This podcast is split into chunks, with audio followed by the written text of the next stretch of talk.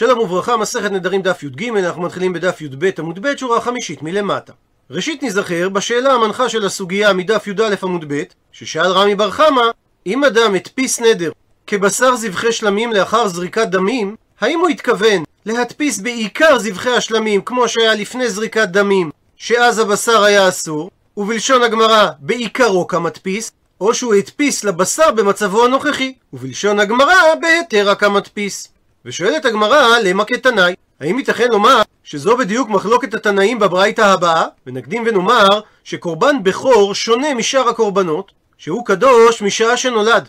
ובנוסף לכך, כמו שתאמר הגמרא בעמוד הבא, יש מצווה על הבעלים להקדיש אותו בצורה אקטיבית. ואומרת הברייתא, אדם שאמר, הרי עליי דבר מסוים כבכור. רבי יעקב אומר שחל הנדר ולכן הוא אוסר, ורבי יהודה אומר שאין הנדר חל ולכן הוא מתיר.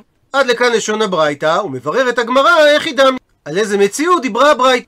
הנה, אם האם נאמר שהוא הדפיס את זה על קורבן בכור שכבר נשחט, אבל לפני זריקת הדמים על המזבח, אז מה איתה מה דמאן דשארי? מה טעמו של רבי יהודה שהתיר כי הוא אמר שאין הנדר חל? והרי לפני זריקת הדמים, בנוסף לקדושת הבכור מרחם, יש גם את הנדר שאמר הבעלים בפירוש. כך שגם לפי רבי יהודה הנדר חל. ולחילופין, ואי התכוון הנודר להדפיס את הנדר כבכור לאחר זריקת דמים, אז מה איתם הדמאן דאסר? מדוע רבי יעקב אוסר? והרי לאחר זריקת הדמים בשר הבכור מותר באכילה. ואם כך אין משמעות לנדר. אלא לאו, בהכרח צריך להסביר שהברייתא מדברת, הפכנו דף דמחית בשר בכור קמי, שלפני הנודר מונח בשר בכור, ומחית בשר דהייך גבי, ובמקביל מונח לפניו בשר אחר, ואמר הנודר זה כזה. ואם כך, מחלוקת רבי יעקב ורבי יהודה בברייתא, שרבי יעקב עושה כי הוא סבר בעיקרו מדפיס, דהיינו כדין הבכור לפני זריקת הדם, ומר סבר, שזה רבי יהודה, בהיתר כמדפיס, כי הוא מתייחס לבשר לאחר זריקת הדמים. ואם כך מסיימת הגמרא, ותנאי היא. במה בדיוק התלבט רמי בר חמא, והלא צדדי ההתלבטות שלו זה מחלוקת התנאים. מתרצת הגמרא, שלא זו מחלוקת התנאים, אלא דכולי עלמא, גם רבי יעקב וגם רבי יהודה סוברים שהנודר הדפיס בבשר בכור לפני זריקת דמים. אבל אם כך, ומה איתמא דמאן דשארי? מה טעמו של רבי יהודה? שהתיר מפני שהנדר לא חל? מפני שאמר קרא, כתוב בפסוק נקרא בפנים איש כי ידור נדר לאדוני או אישה השבועה לאסור איסר על נפשו לא יכיל דברו ככל היוצא מפיו יעשה ויכלה התורה לכתוב איש כי ידור לשם וכפלה התורה את הלשון וכתבה כי ידור נדר מכאן למד רבי יהודה שנדר חל רק במידה עד שידור בדבר הנידור. וממילא זה בא לאפוקי בכור דדבר האסור הוא מסביר הר"ן בעמוד הקודם שמזה שכתוב כי ידור נדר. זה אומר שהדפסה יכולה להיות רק בדבר שאדם יכול להכיל עליו נדר אבל בכור הוא דבר האסור, שהרי בעל כורחו חלה קדושה עליו, ולכן בהדפסה לבכור אין הנדר חל.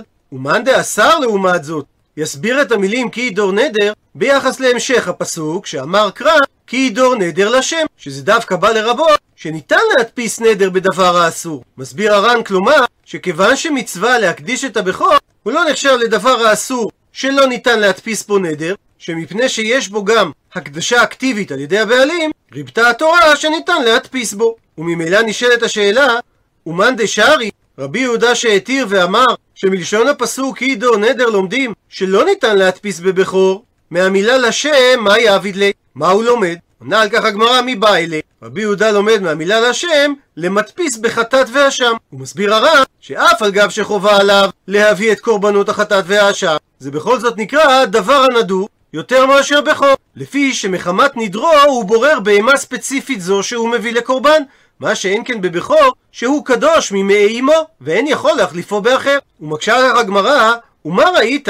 מה הכריח אותך רבי יהודה לרבות מהמילה לשם שניתן להדפיס בחטאת ואשם, ומהמילים כי ידור נדר ולהוציא את הבכור? מדוע לא למדת בדיוק להפך, שלא ניתן להדפיס בחטאת ואשם וכן ניתן להדפיס בבכור? עונה על כך הגמרא, מרבה אני חטאת ואשם, מפני שהוא מדפיס בנדר, שכדי לקיים את נדרו הוא צריך בצורה אקטיבית להקדיש בהמה מסוימת, ולכן יש בהם בחינה של דבר הנדור.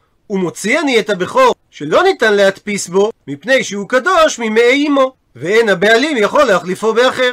ולכן באופן יחסי לחטאת ואשם, הוא לא נקרא דבר הנדור אלא דבר האסור. וממילא חוזר הכדור למגרש של רבי יעקב, ומאן דאסר יסביר שבכור נמי מדפיסו בנדר הוא. דתניא, שכך שנינו בברייתא, משום רבי אמרו, מניין לנולד לו בכור בתוך ביתו, דהיינו בעדר שלו, שלמרות שהוא קדוש מהלידה, בכל זאת שמצווה להקדישו, שנאמר, נקרא בפנים, כל הבכור אשר ייוולד בבקרך ובצונך, הזכר תקדיש לאדוני אלוהיך, לא תעבוד בבכור שוריך ולא תגוז בכור צונך. הרי שהדגישה התורה הזכר תקדיש, כך שיש פה בחינה של דבר הנדור. וחוזר הכדור לרבי יהודה, ומאן דשארי, ומי שהתיר, הרי הוא סובר שלמרות שמצווה להקדיש את הבכור בצורה אקטיבית, הוא לא נקרא דבר הנדור, מפני שגם כי לא מקדיש לי, מי לא מקדיש? גם אם בעל הבכור לא יקדיש אותו בצורה אקטיבית, האם אין הבכור קדוש ממילא?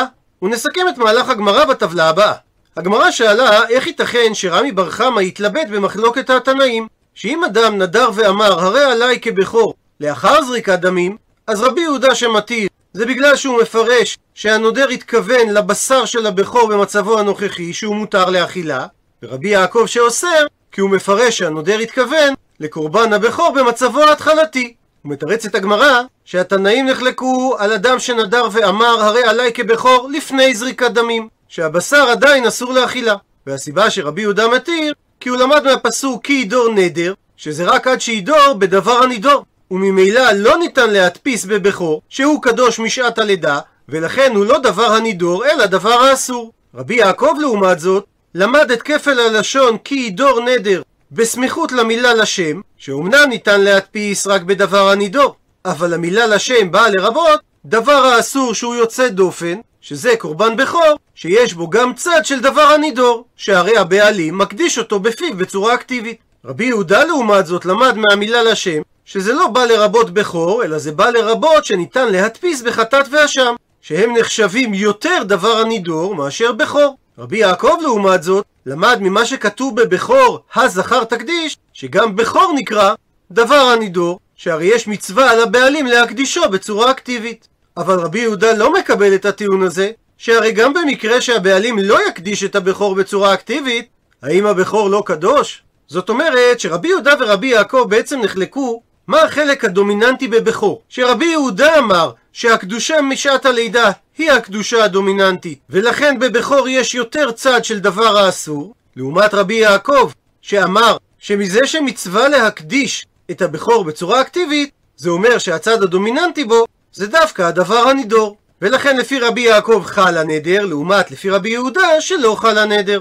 ציטוט מהמשנה, כאמרה כדירים. ומביאה הגמרא תנא, שנינו בתוספתא. אדם שאמר אמרה או לאמרה או כאמרה, או שהוא אמר דירים או לדירים או כדירים, או שהוא אמר עצים או לעצים או כעצים, או שהוא אמר אישים או לאישים או כאישים, או שהוא אמר מזבח או למזבח או כמזבח, או שהוא אמר היכל או להיכל או כהיכל, או שהוא אמר ירושלים או לירושלים או כירושלים. כולם, ובכל אחד מהמקרים הללו, אם הוא סיים ואמר שאוכל לך, אז הדין שהנדר חל ואסור יהיה לו לאכול משל חברו. אבל אם הוא סיים לא אוכל לך, אז הדין שהוא יהיה מותר לאכול משל חברו. עד לכאן לשון התוספתא, הוא מדייק את הגמרא.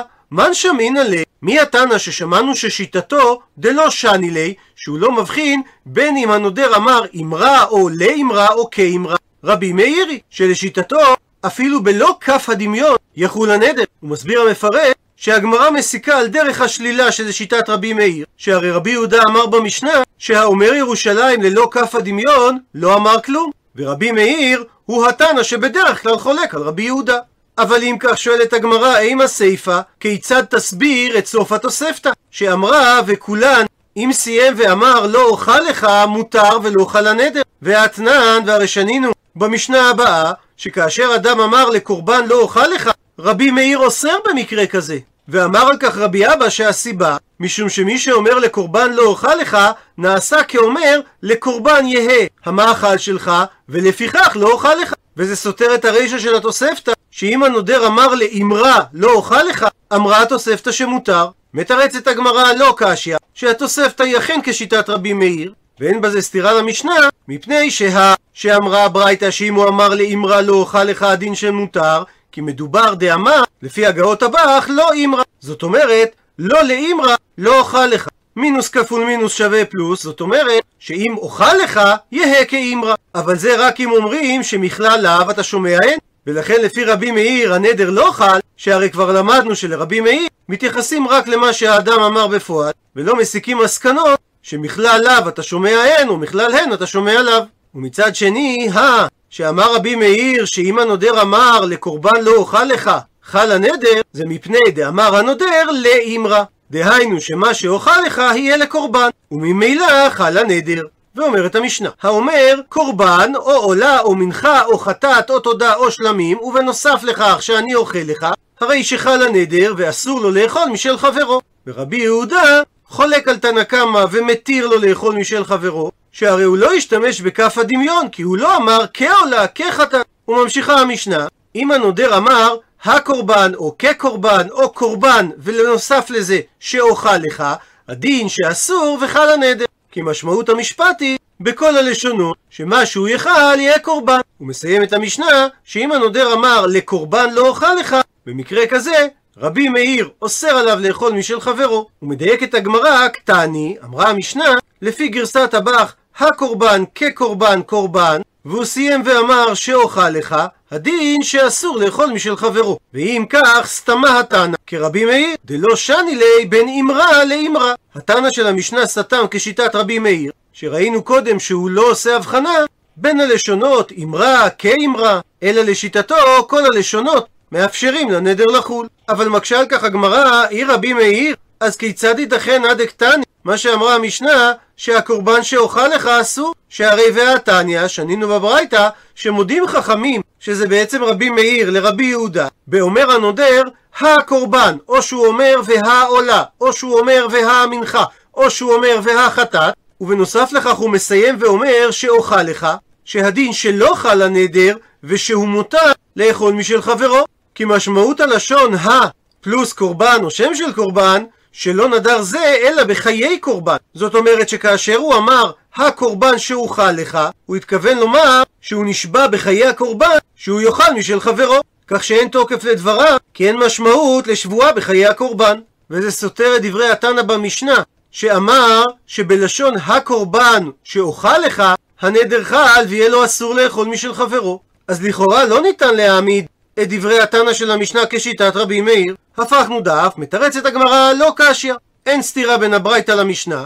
הדאמר הקורבן, והדאמר הקורבן. שבברייתא שמודה רבי מאיר לרבי יהודה שהנדר לא חל, הנודר נקט שתי מילים, ה פלוס קורבן. והנדר לא חל כי משמעות המשפט היא שהוא נשבע בחיי הקורבן. אבל במשנה לעומת זאת, מדובר על מילה אחת, הקורבן שאוכל לך אסור, מפני שמשמעות המילה הקורבן, שמה שאוכל לך יהיה כמו קורבן. הוא מפרט את הגמרא, מה הייתה מה שהודה רבי מאיר בברייתא לרבי יהודה, שאם הוא אמר לשון של הקורבן, שהנדר לא חל, כי המשמעות היא שהוא נשבע בחיי קורבן כאמר, ואין לדבריו משמעות. מצטטת הגמרא, קטני, כתוב במשנה, לקורבן לא אוכל לך, רבי מאיר אוסר. מקשה על כך הגמרא, והעלית לרבי מאיר, רבי מאיר לא סובר שמסיקים מסקנות ממה שהנודר לא אמר, כך שמכלל לאו אתה שומע אין.